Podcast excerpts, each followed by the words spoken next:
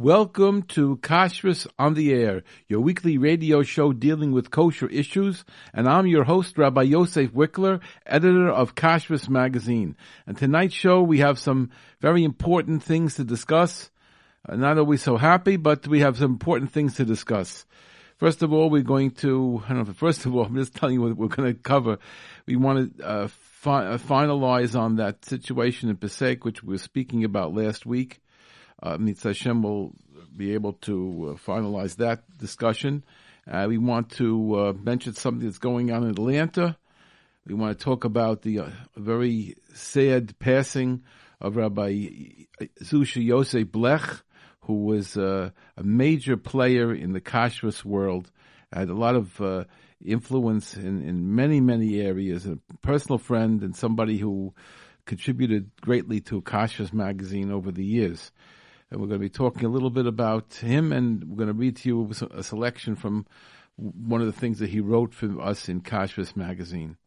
And then, if I get time, I'll discuss. Well, this I have to discuss uh, about something going on in our neighborhood. I think we'll take that one first, and then we'll get hopefully to the Star K, the announcement. Maybe we'll get to the um, to the veg, the, the fruits, the checking the fruits. So we'll do it next week. So let's start with uh, a local announcement. A few minutes before I, I, I went to Shul to daven mincha today, a gentleman called me who from our neighborhood here in Flatbush, who uh, says he's part of the Sephardic community from Assyrian, and he's very concerned that there's a store locally over here, but I don't want to mention the name of the store, and I'm not going to go necessarily through the names of the product because I don't want to uh, step on too many toes and because I'm going to try to handle this myself privately. But I do want people to know so you'll get an idea. There's a, he told me there's a store in our neighborhood that was selling these two items. One is a cheese, and the cheese uh, comes from a company which has a very interesting uh, symbol, kosher symbol on it. But that kosher symbol does not represent a, uh, a hashgacha that uh, is is accepted in the uh, in the Orthodox world. And uh, what happened is I, we don't carry it in our Kashrus magazine, and the reason I told the owner is uh, because he was self-certifying it. He was giving himself hashgacha. So he decided uh, to give up giving himself hashgacha, and now he he got some other people involved. So I went to the website just before after I spoke to this man, and I before I came here, and I looked on the website, and I'm going to read to you a little bit of what it says on the website. All of our cheeses have the kosher symbol originally made by its owner, and then it mentions his name. Our cheeses are supervised by Rabbi so and so, who lives here in Brooklyn, by the way, who says that all the ingredients are kosher and acceptable. Now, that sounds very good. It says supervised. It says all the ingredients are kosher and acceptable. But it doesn't say that he certifies the product as kosher. It doesn't say that the that he took the responsibility for that symbol. It doesn't say he takes the responsibility for the cheeses. So I went to shul to daven mincha, and who do you think I see there? This rabbi from Brooklyn. He's there davening. He's with us. And I and I went over to him. I said, uh, you know, I have a. Are you certifying the cheeses from this particular place? So he told me no. I said, but he, he said he said uh, he said uh, on the on the website it says your name. He says, yeah, I said that the the ingredients are kosher. I understand you say the ingredients are kosher. I never heard of such a hashgacha, by the way. the ingredients are kosher. What does that mean? I mean, you're not there for production. You don't know what's going on. You not, you know. He said, I don't take responsibility for the cheese, just for the ingredients. Whatever that means, I don't understand. And he said that other rabbis take responsibility. I said, but here's what it says on the website. And I handed him the paper because I wanted to read it to you today. So I, I handed him the paper and I showed him what it says is that he does. He says they're not supposed to be doing that. They're supposed to be. Uh, so there we go. That's the cheese, and that's being carried in our neighborhood by a very religious looking gentleman who runs the store. And people are confused. So this fellow that called me up today, the fellow from the Sephardic world here, a Syrian Jew, he said to me, I mean, he's a Kol younger man, but he called himself a Syrian Jew. So he said that he went over to the fellow and he said, how can you carry this? There's no hashgacha. And it's not only that, but he knew it was no good. So I, so, I, so he, the, the man said to him, well, it's, uh, you know, the people here are not, are not that concerned about it. you know, you're selling it. It's you that have to be concerned because you're selling to them. You're representing it as good. And, and if you don't think it's good, then what are you putting it out for? That was case number one. Case number two, same gentleman, same store, although it was a little bit later on. Recently, very recently, fellow, our Syrian friend walks into the, into the, into the store. I mean, he's got to buy things. I mean, it's nearby his house. So he walks into the store it's right near here. I'm not going to tell you where, but it's very, very near. From where I am now, it's only a few blocks away. So, so he said that the, uh, he, he said he walked into the store and he saw they had Beech-Nut cereal without an OU. So he knew that without an OU, it's it's it's not going to be necessarily OU. So he called the OU. I don't even I I he I, I wished he would have known even without calling the OU, but he called the OU, and the OU told me yes, if we don't have our symbol on it, it's treif. It's made on non kosher equipment, and then luckily it's treif. it goes back to the gentleman who's selling it, the the the Hamish looking gentleman who's selling this to all these people in our neighborhood over here.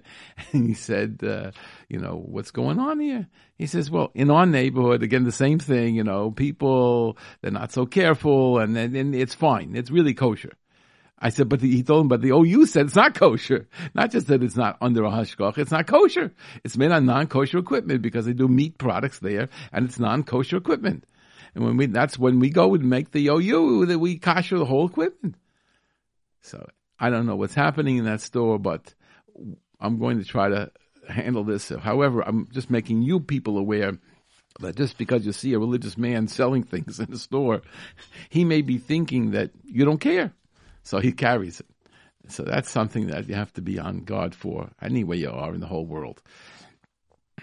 Another uh, little thing here. Um, I don't want to waste too much time because I have to get, I have to get to main topics here. But I think we should at least discuss what we talked about last week. So last week we were talking about this store, this, this restaurant that closed up in in Passaic, New Jersey. Hashgacha removed its hashgacha. The store closed, and uh, as far as I know, it's going to stay closed. I'm not sure if it's going to open again. And the the store is called Jin J I N, and they was a concern. Maybe there was non kosher in there. Maybe that was the reason why the hashgacha removed itself.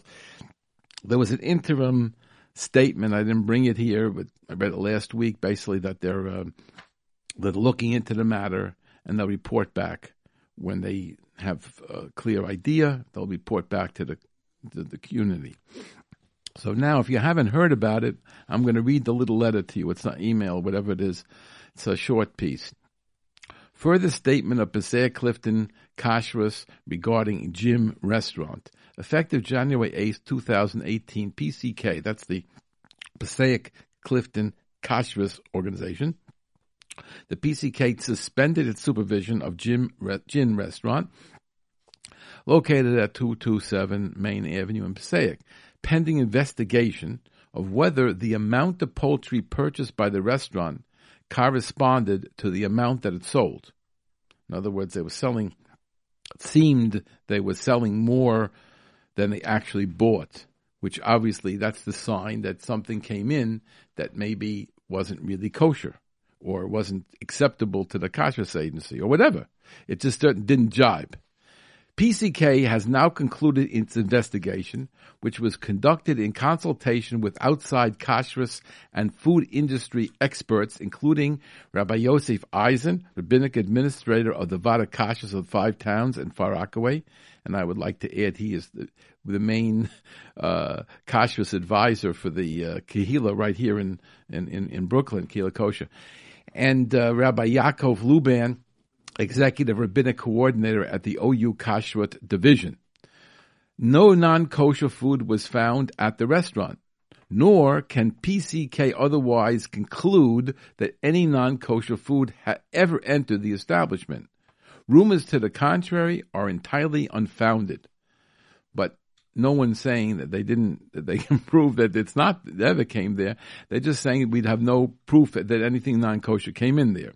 But obviously that they don't say that there was nothing strange about the, the numbers. They didn't say that the numbers that didn't jibe, jibed. They said, they didn't say that at all. They just said, they looked into it because the numbers didn't jibe. They said that they didn't find any non-kosher that was ever found in a restaurant or they can't conclude that they took any uh, non-kosher into the restaurants, and any rumors that they actually saw it or they actually know it are false.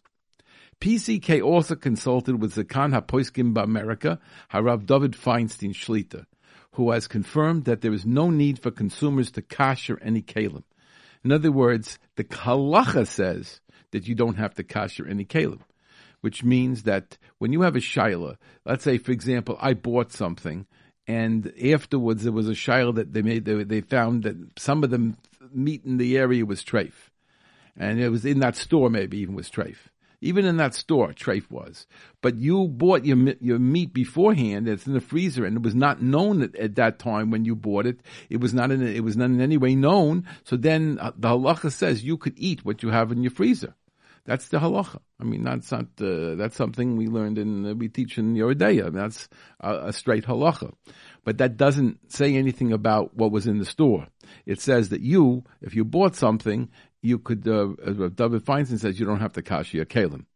And then it has the names of the signatories, which are five, four rabbis in Passaic, Rabbi Sachs, Rabbi Cohen, Rabbi Spear, and Rabbi Weinberger. Now, uh, what I wanted to say, just to finish off here, is like this. I'm involved a little bit in this. I'm working. I, uh, they didn't ask me to, but I'm involved in a little bit in it, and I'm and I'm trying to have a little bit of uh, input in, in, the things that are going on over there. And uh, it, it, but you see clearly that they didn't find anything that they saw was definitely treif. But obviously something was amiss, and uh, people have to realize that many times when a store closes when the hashgacha has been removed, especially when it says those beautiful words, we've taken the hashgacha off for gross kashrus violations. When they, those buzzwords are there, they could just mean he's not paying his money and he's not, he hasn't been uh, answering, he been doing everything we want him to. But sometimes it really means that they have real suspicion. And when they, and so, and you never know about it because the announcement in the paper just looked like they're taking off the hashgacha. And sometimes they won't even say it in in that announcement.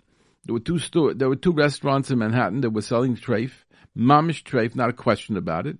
And there wasn't a zecher ba'alma. No one ever found out that there was. I happen to know, but the but nobody was able to figure out that they were selling treif in the store. They removed the hashgacha, and the store is closed.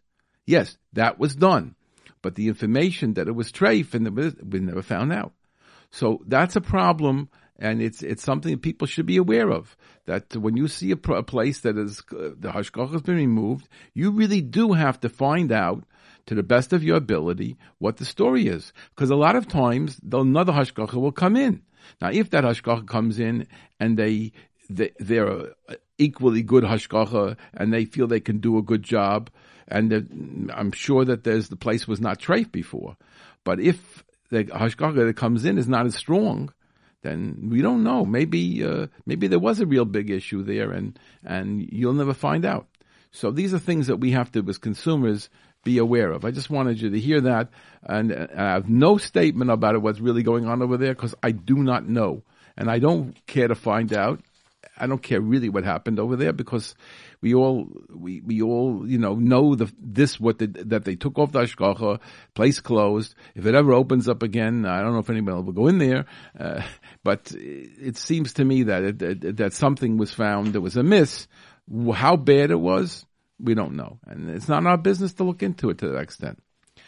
Now, the the main program today is going to revolve around my dear friend uh, Rabbi Zusha Yosef Blech, who has passed away Erev Shabbos Kodesh, and whose Levaya was yesterday in Baltimore.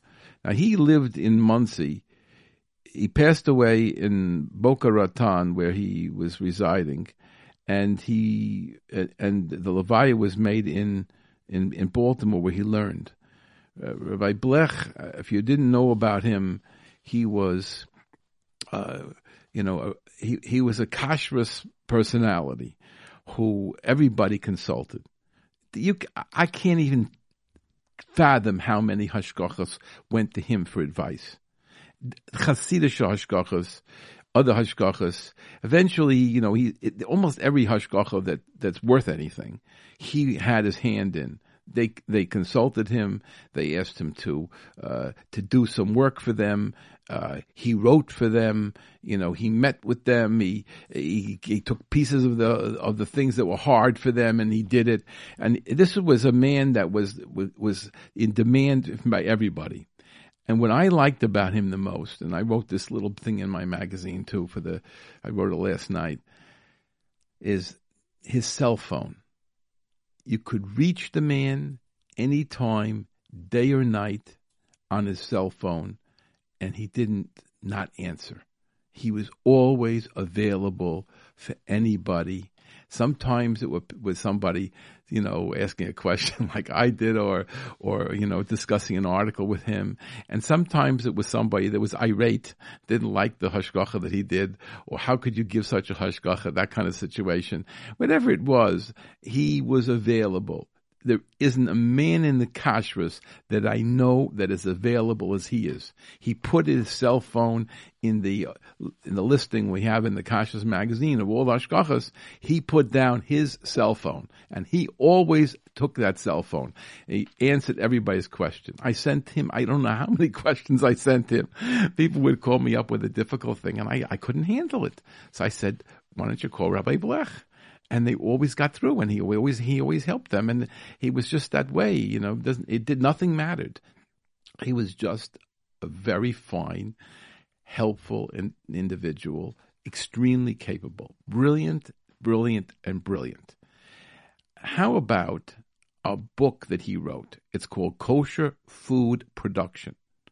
Look at the audacity to write about kosher food production. That means everything under the sun you're writing about meat and milk and cheese and and and and uh, ingredients and uh, chemicals and production facilities and equipment. You mean you could write one book like that? One man could write a book like that?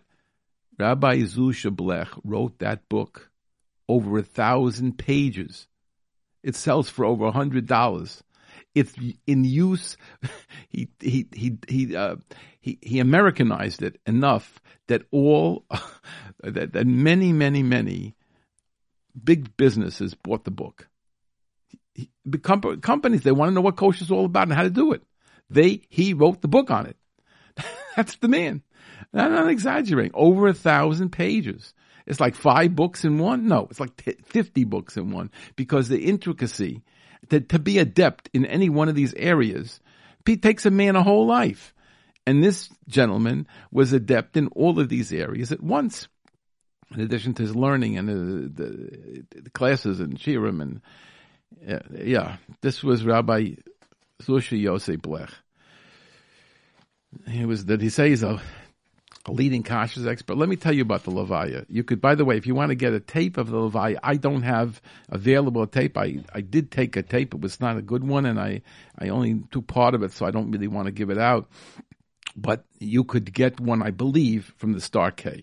If you contact the Star K, Star K is a 410-484-4110. You could call Star K and you could get probably a copy of the tape of the Levaya. It's not long. It's, it's not half an hour. Um, it was just three people who gave who gave Hespedim. It was Rabbi Moshe Heinemann, who was the head of the uh, Star K. It was Rabbi Tzvi Rosen, who was a uh, it was a person who works in the Star K and who had been a, a chaver of uh, Rabbi Blech for his whole life. They went to school together in yeshiva in Ner Israel, and Rabbi Blech got smicha from Ner Israel, got smicha from Rabbi Ruderman indirectly. He um, he he went on after that. He went to um, fifteen years he was oh he was a rebbe for for some while. I don't know how long that was. He was a rebbe out there in uh, in Baltimore, and then he went uh, for 15 years to the OU as the Midwest representative. I'm sorry, Midwest regional director for the OU Kashrus division, and his main job was to learn everything, to milk everything out of Rabbi Goldzweig. See, before Zusha Blech came on the scene, there was a brilliant gentleman who never had a piece of paper, it was all in his brain, and he knew everything about everything about everything. Rabbi Goldzweig is still, you know, I think he still has hashgachas, and he um, and he was he, he was uh, doing everything in his brain. And the OU said this is impossible. We need to get everything in our system. We need to know it, be able to back it up with a written documentation. We've got to change the system to can't be just in the brain. We're talking about you know year 2000 or whatever. Maybe it was before 2000, and probably it was before 2000. Maybe it was in the 1990s or something. And we've got to get this up to where we are now. So they said they they assigned Rabbi Zusha Blech to shadow Rabbi Goldzweig, to spend the time with him, to go with him, to study everything with him, to learn everything from him. And Zusha had a brilliant mind and soaked it all up and was able to synchronize it. I, I first met Zusha when he was uh, he was he was an expert in for the OU in in Manhattan on cheese. Uh, maybe he was no, he was in. I'm he was still in. I first met him. He was still in Chicago, uh, studying uh, on the Rabbi Goldzweig, and uh, he, he. Let me tell you what. let me explain to you what this man was like. In the 1980s, they first had, you know, our kind of computers that we have today, the PC that just came out in 1980. I had one of the first computers. It just happened to be that I got stuck with one. I didn't plan to get into it. I can't, if I would tell you how much I spent for it, you would faint. You could get not 10, you could get 50 computers today probably for what I spent for one computer in 1980. But I had to get it because I was committed to it because I made a deal with somebody and he, and he wanted, and he, he, he, he went away and he, and he said, I have to take the, the computer from him. So, all right, I took it. So it cost a fortune. So at that time, we didn't know what we were doing. We were just plunking around. There was old system completely. But Rabbi Zusha Blech knew computers. He figured it out. I mean, he didn't invent anything the, that I know of in computers, but he figured it all out and he was doing sophisticated things. That's when we first met. And he was working for the OU and he, and he knew cheese. He was an expert in, in milk and cheese. And he gave these unbelievable lectures and, you know, at the OU offices and then when the AKO organization was starting. I mean, he was, he was a powerhouse all the years. And one of the times I remember disagreeing with him, arguing with him, discussing with him, was at an AKO meeting. Um, I believe that was him. Maybe maybe I got it confused. Maybe it was somebody else. But it, in any event, Rabbi Blech is always right. he knew everything. And uh, so, so I, I, got I got sidetracked here. I was telling you a little bit about his life history, and then after uh, he went to the OU, he went on his own, and he created an organization up in Monsey, uh, connected to a shul, and uh, that was his organization, his kashrus organization. And after that, he went to um, he, he, he went to uh, the uh, Earth Kosher. He, he, was associated with Earth Kosher for many years, and he's been the you know backbone of that. But before that, he worked with many of the major kosher organizations in this country and out of this country. Rabbi Heinemann said that he that almost every major uh, organization in the world he worked with. That's what he said. Almost every in the world. It means that didn't work for them necessarily. Maybe he worked with them. Maybe they consulted him, etc. But he definitely had association with them. I remember one of his uh, very successful exposures with was a, a kashrus organization, MK, in Montreal Kashrus. That's one of them that he uh, had a very active hand in. And he was writing articles for them. At the same time, he was writing articles for me. And we produced maybe 15 articles from him. I'm just guessing. I don't know if it was exactly 15, but uh, something like that.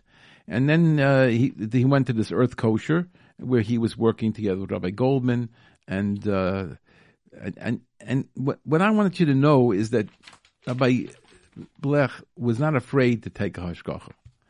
He was not afraid to take a hashgacha because that's really many people are intimidated, but he was never intimidated. He took the hashgacha if it was legitimate, etc. He didn't get afraid of, for taking that step. And in many cases, uh, he he moved in because the community didn't want to give the hashgacha, but they gave him permission to do it.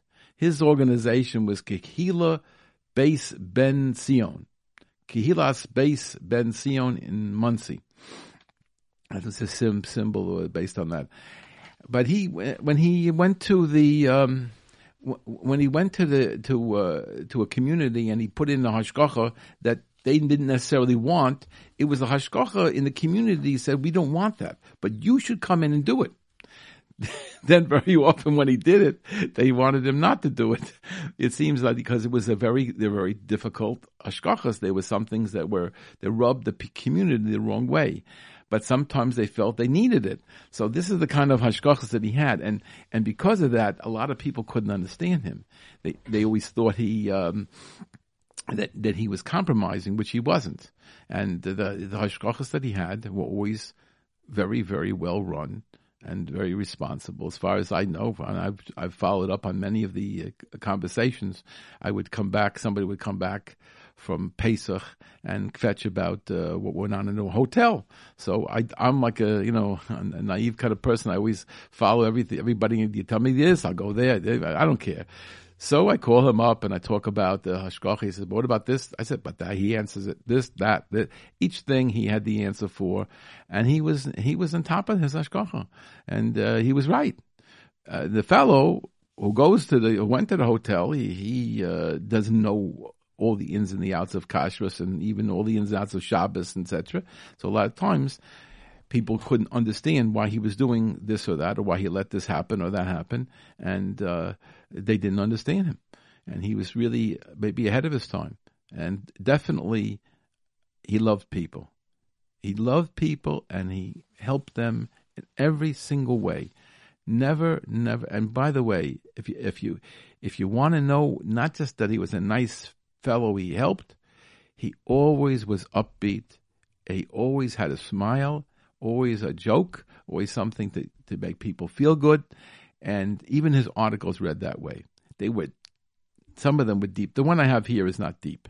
Some of them were very deep, but always with a sense of humor, always with a, he had to have that little thing. And I would sometimes want to take something out and, and he would argue with me that no, you can't take that out. I need that in there because I need that little, a little joke or that little thing that be, it's important, you know he always he had the, the Talmud Chacham, the ability to know kashas on this level, the menschlichkeit to deal with people the way he dealt with them, even when the people were hard with him, to always deal with people like that, it, it takes a special person, it, and that's what he was. Uh, and I and uh, the other third speaker was the son, and his son unfortunately didn't know much about this whole involvement with the kashrus world. Didn't know him when he was learning in yeshiva. He went through Shas a few times when he was in yeshiva. A few times he went through Shas when he was in yeshiva.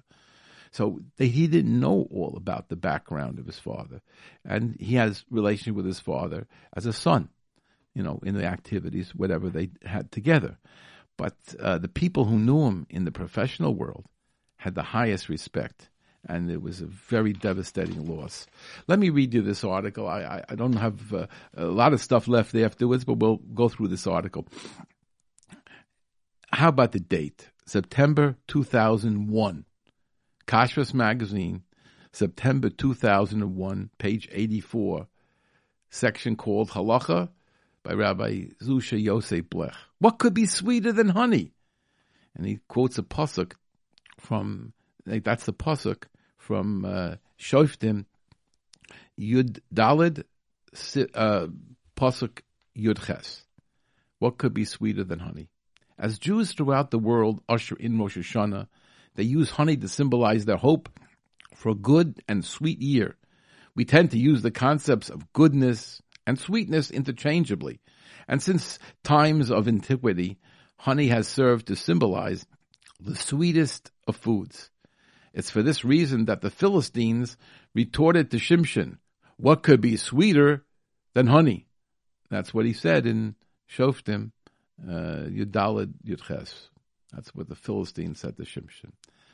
What is common to all original sources of sweetness is that they're based on various types of sugar.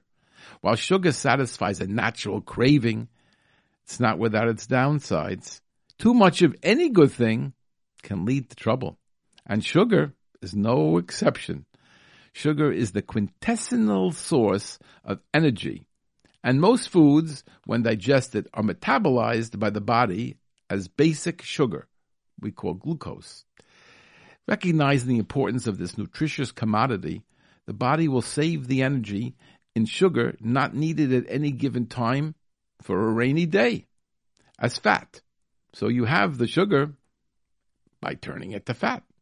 While some stored fat is necessary, too much is not very desirable. Since sugar is a major source of calories in the diet, much effort has been made to find ways of sweetening foods that reduce or eliminate the use of sugar. Sugar may pose other health concerns. Common table sugar, sucrose, is comprised of fructose and glucose, and a diabetic must sharply curtail, curtail his intake of this material. Sugar also supports the growth of the bacteria that cause tooth caries.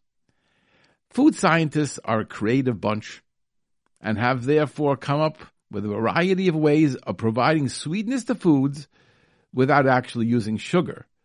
It's indeed paradoxical to note that these alternative sweeteners are often much sweeter than the sugar they replace, turning the Philistines' query above on its head.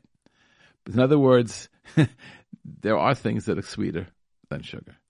But just as sugar is not a panacea, sugar replacements pose their own set of concerns. The purpose of this article is to outline some of the interesting kashrus issues that they may pose. Sugar substitutes can be divided into three categories modified sugars, proteins, amino acids, and synthetic material, chemicals. Again, modified sugars, protein, amino acids, that's one group, and synthetic chemicals. Many synthetic chemicals have no nutritional value and hence no calories. Other sweetening agents, while having some calories, are so intense that they can be used at very low levels, thereby conveying the desired sweetness with a negligible number of calories. Still others may contain a significant number of calories, but are metabolized in such a way that they avoid certain health concerns. Each type poses its unique and interesting kashrus issues. Saccharin was first discovered in 1879 and is one of the most widely used synthetic sweeteners. It has no caloric value and is about 500 times as sweet as sugar. it is sold in tablet form and as a powder blend.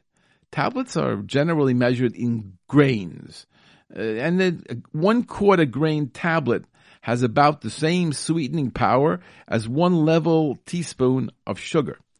Saccharin is in a class of chemicals called petrochemicals, synthesized from petroleum or coal together with other inorganic chemicals, and in and of itself poses no kashrus concerns.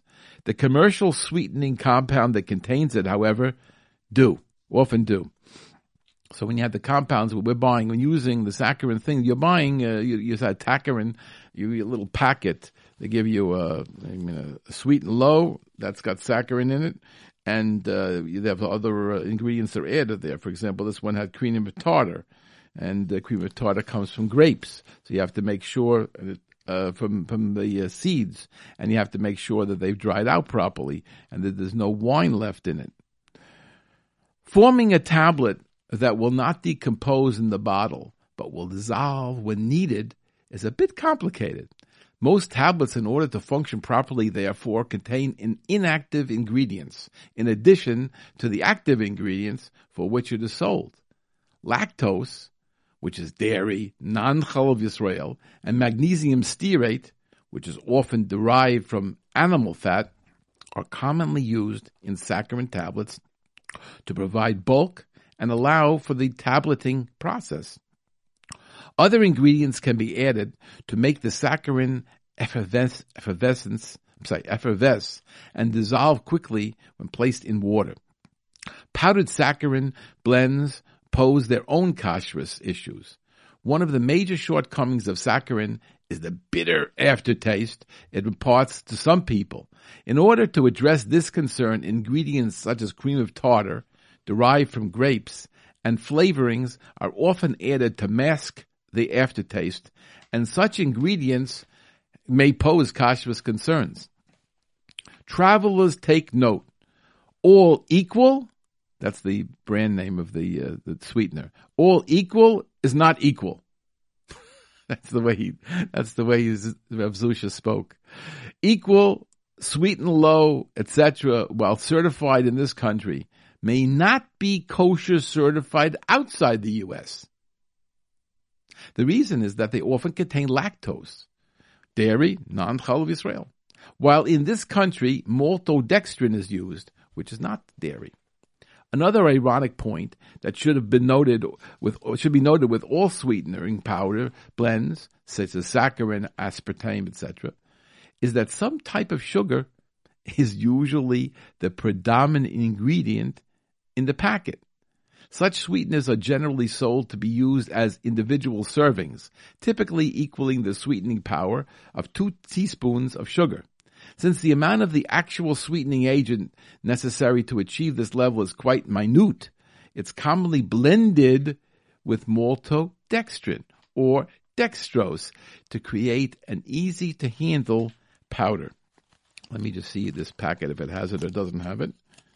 If it has a dextrose, it has calcium silicate, but that's for a uh, that's anti-caking agent. And yes, that has dextrose. This one from the sweet and low, it says nutritive dextrose. Number two, saccharin, which means there's more dextrose, which means a certain type of sugar, than there is saccharin. So while you're trying to get away from sugar, you got it. While the ingredients do have some caloric value, the amount found in a sweetener sweet, a sweetener packet is small enough for the added calories to be considered negligible. And if you look on the ingredients and all these things that we say zero calories. However, their use does create a Pesach concern.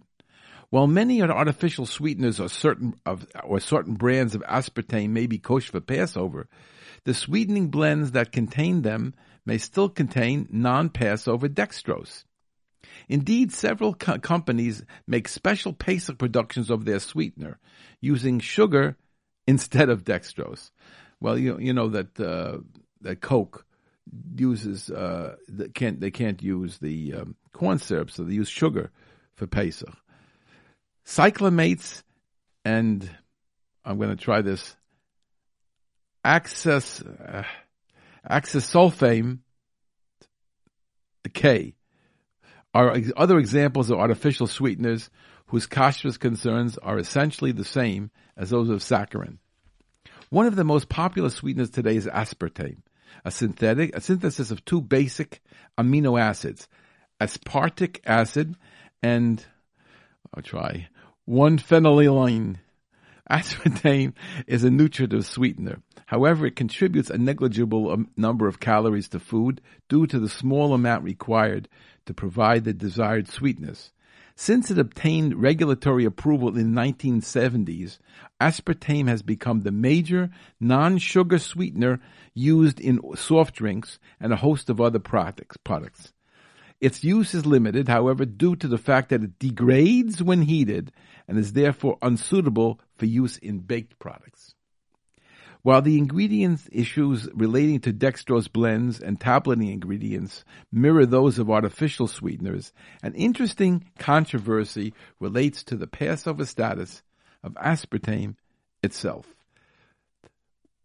L, I said one, it's a mistake. L phenyl phenylalanine, I can't pronounce it, is often produced through the controlled fermentation of glucose.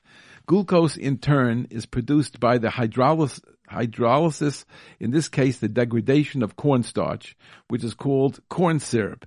Since the custom amongst Ashkenazim is to prohibit the use of corn, rice, and legumes on Pesach because they're kitnius, products containing corn syrup typically are not considered kosher for Passover. However, many authorities consider certain fermentation products derived from glucose, such as enzymes, amino acids, and organic acids, to be acceptable to this general rule and acceptable for Passover use.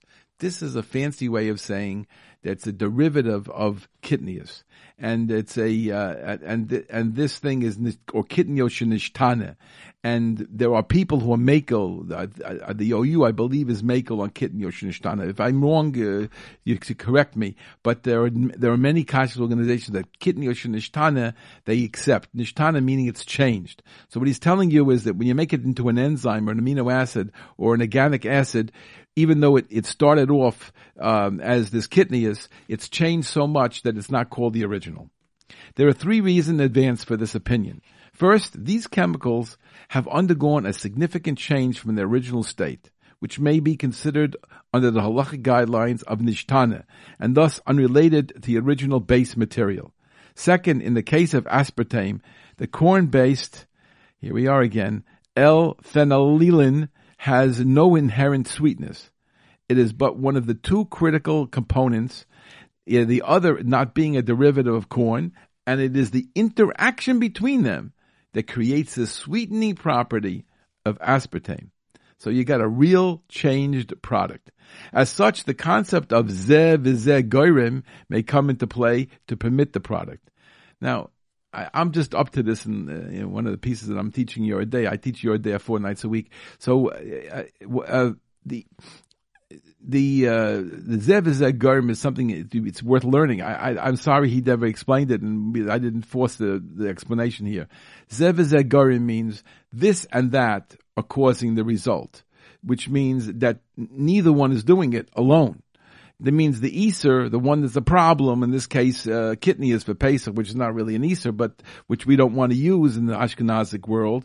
So that's causing this reaction, but it's the other thing also that causes it, and they're both necessary, and it, and you can't do it alone. In such a case, then that sort of nullifies it, and you don't look at the other one as there because it has now been because it's, it's like it's not being used. It's it's zev zegarim. The, the two things are needed to be able to create the result. So that is a, a shtickle heter for everything.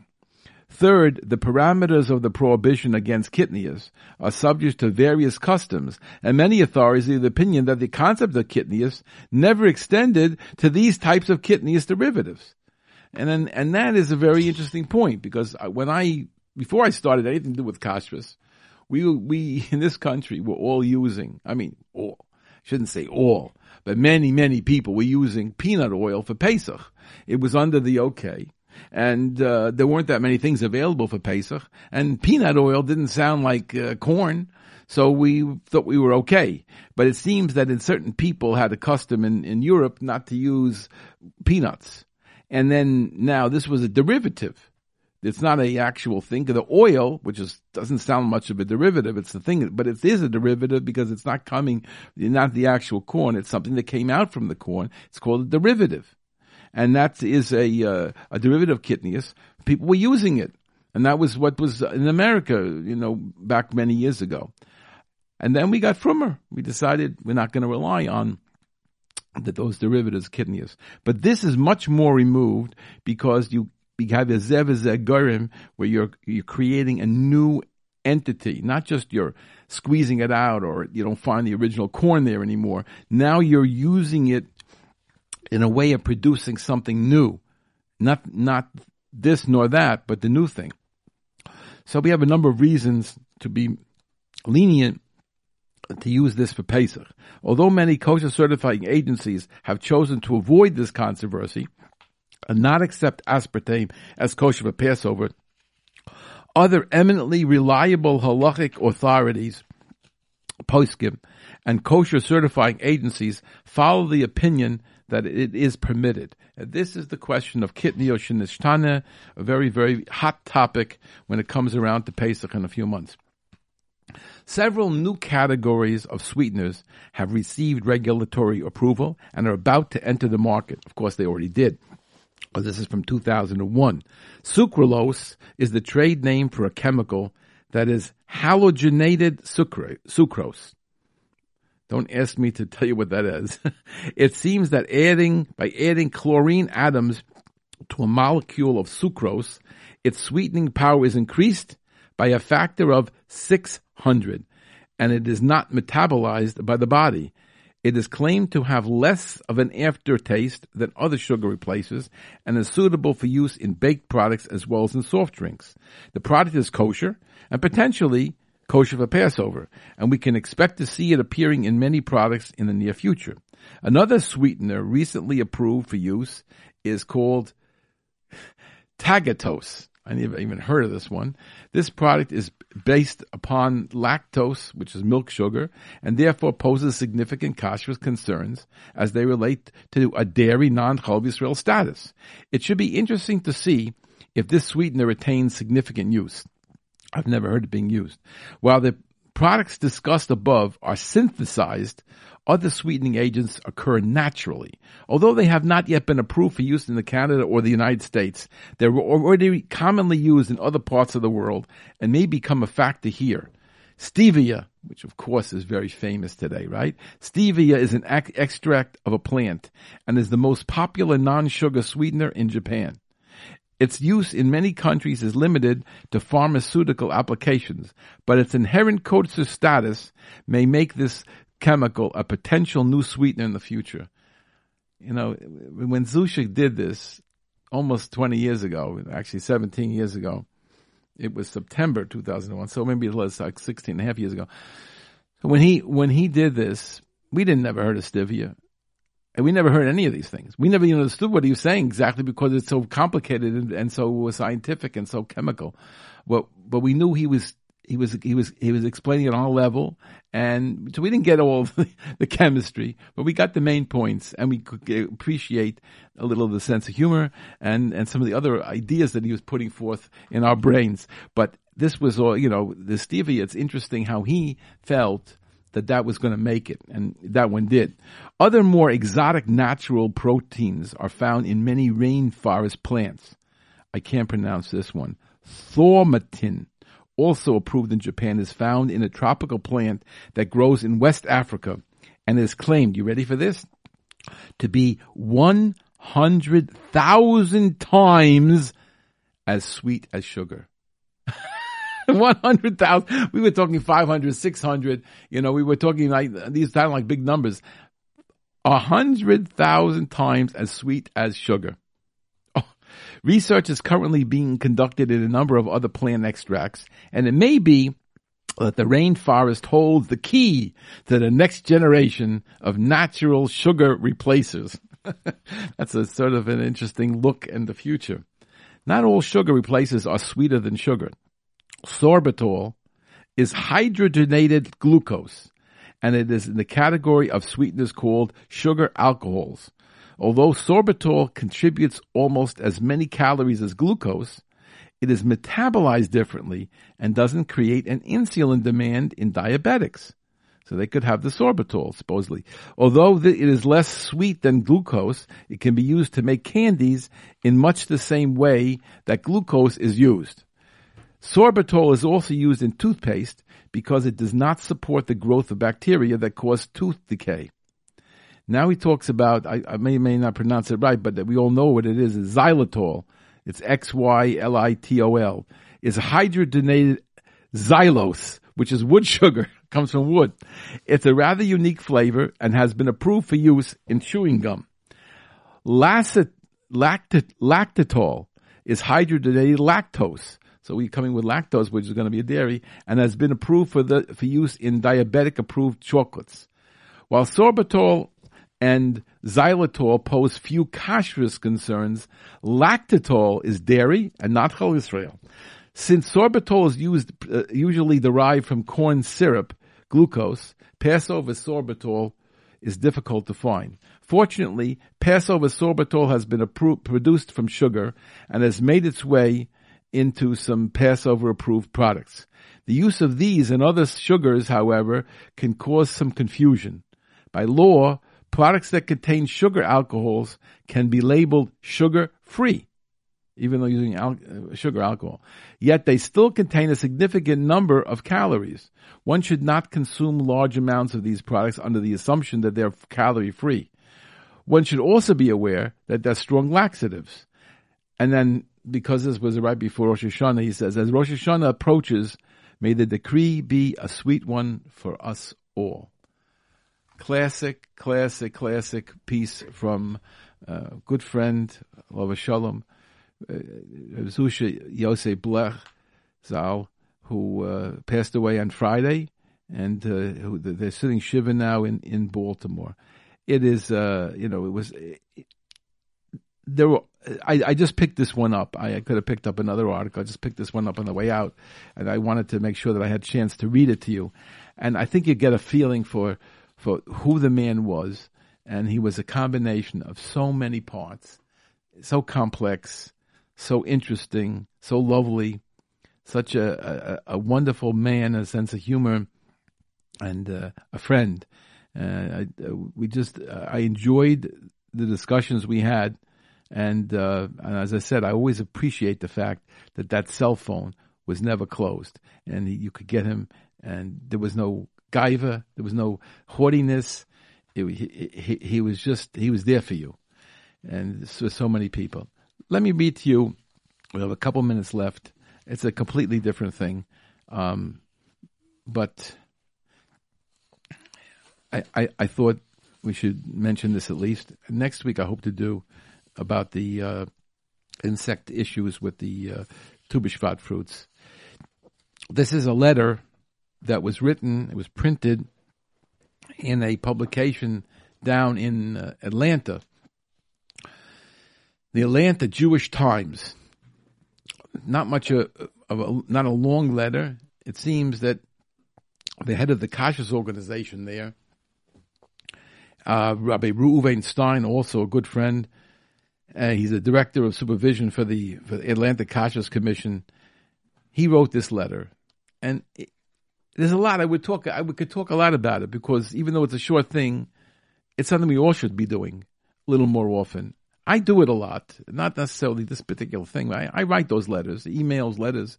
I try to get some changes going on in life that store in the neighborhood, I'm going to go and get involved in that one. It's it was written down a few minutes before I left the I wrote down just before I left the uh, the house, so we'll have to uh, take care of it tomorrow. Okay, there's a there's a, uh, community center down there in Atlanta. It's called Marcus Jewish Community Center. And then this is what Rabbi Stein wrote. For many years, the Marcus JCC like many communal Jewish organizations, had a kosher friendly policy on campus. The MJCC required that all programming that served served food be compliant with Jewish dietary laws. The purpose of this policy was that all Jews could fully participate and be comfortable at these programs. This is no longer the case. As a case in point, the Sukkot Farm to Table program farm to table, in October was not in compliance with Jewish dietary laws. Oh, there, there was a kosher food option available, but all the demos means that you know, the demonstrations didn't could eat from there, and most of the programming were not suitable for the kosher keeping public. This policy change is disappointing. Of late, organizations try to be more inclusive, not less inclusive. I encourage the MJCC to return to its previous policy of only having programs that comply with Jewish dietary laws so that all Jews are included and can fully participate. That's the that's a simple little letter and you know something we should be doing more of those. I, I remember from Rabbi Miller Zatzal, Avigdor Miller taught us to speak up. He didn't write a million letters, but he did write letters. He did write letters to congressmen and to other people, and he, I don't know if it went anywhere, but he knew that he had to do something. We're living in this world, things are going on around about us, and we can't just disregard them. Uh, you know, maybe me, I can, you know, I can hassle with the people a little more. It's not sort of my uh, my position, whether it's uh, anybody appointed me or not. It's where what I what I do. I sort of mix in and, and, and try to create a little bit of better environment. But every person should do it. My goodness, there's so many things that we don't like that we see. Pick up a pen and write it. How long did it take that to write? To write that, it took them ten minutes, I'm sure. Uh, I, we have to do more of that. If there's something wrong, speak up you know, they, they, they say if you see something, you know, say. But I think it's, I think it's worse. I think we should be speaking up to complain about a lot of things that we do see around us, and I don't think very few, many people take it as their, as their duty. They always think it's somebody else's job to do it. And of course, if there's a petition, you want my name, and you tell me, and you beg me, I'll sign the petition. You don't need a petition. If your brain tells you something's going on that's wrong, speak up you know, a store is selling something it shouldn't sell, as we started tonight with, speak up. You know, an, an organization is not toeing the line, speak up. Uh, there's a community organization here. I'm not going to mention the details. I had a big argument with them. They had they take. I mean, I'm not, I mean this area. I mean, with a block from where I am now. I'm sorry, one second. Two blocks from where I am now. There's an organization, and they take the seniors to Manhattan and they take them to restaurants that are not really properly kosher. Very, very, very, very low level. Not the, the things that I would tell everybody not to eat. When they call me up, I say it's not for you, and they're taking the people there. I went to the I went to the head of the organization and said, you know, we have to stop this. And uh, he said, uh, "No, we're not going to. It's it's acceptable. We have rabbis in the community, in this community where I am now, Flatbush. They have rabbis in the community that say it's acceptable to go to that place. I don't know which the rabbis are. So I went to other rabbis. I said, "Help me out." Can't do it. too many things we're working on. So there I was. I was alone, and just pushed me aside. And they go out there. They take them all day put them in a restaurant where they shouldn't be eating, and take them home. And that's the daily activity. You know, we got to speak up, and I, I can't do it all alone. So if you think of something you you want me to help you, I'll try. Just like this gentleman called me before. He, he tried what he could do with that uh, store, and he can't get them to change their policy. They're putting out things that are not properly kosher for our neighborhood and he's wearing his big yarmulke and looking very frum, and and uh, and he's selling it, and they and he they don't understand that he thinks that they're not as frum as him, so that's why they enjoy this and they they could have it. He wouldn't eat it, but they could eat it, and they don't understand that. So I I'm going to get involved, and but all of us should try to get involved. Uh, we have um, amazing uh, issue of the Kashrus magazine, which is completing hopefully the end of this week. It'll be out just before Purim, not actually a month before Purim. So if you're interested in getting that copy of that, or you want any more information about any of the topics of Kashrus that we discuss here on the air, you can contact us at 718 336 8544. 718 336 8544 and you could uh, email me at kashrus, K-A-S-H-R-U-S, at AOL dot com. I want to make one more little freebie here. If anybody would like, I'll send you a, a free copy of Kashrus Monthly. We come out monthly with a uh, update of everything that's going on in Kashrus. It's a uh, very complete document. Nobody has anything like this, and it goes out every month. So if you want to get a sample copy one time, no, no charge, just send me the email kashrus at AOL.com and right in the top, uh, sample monthly. Sample monthly, and we'll send it to you right away. You'll get January, or if you get too late, you'll get February.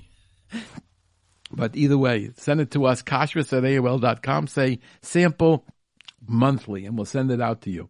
And uh, if you want to call us, you can call us at 718-336-8544. I'm not going to send sample copies In the mail, I'm only sending out emails.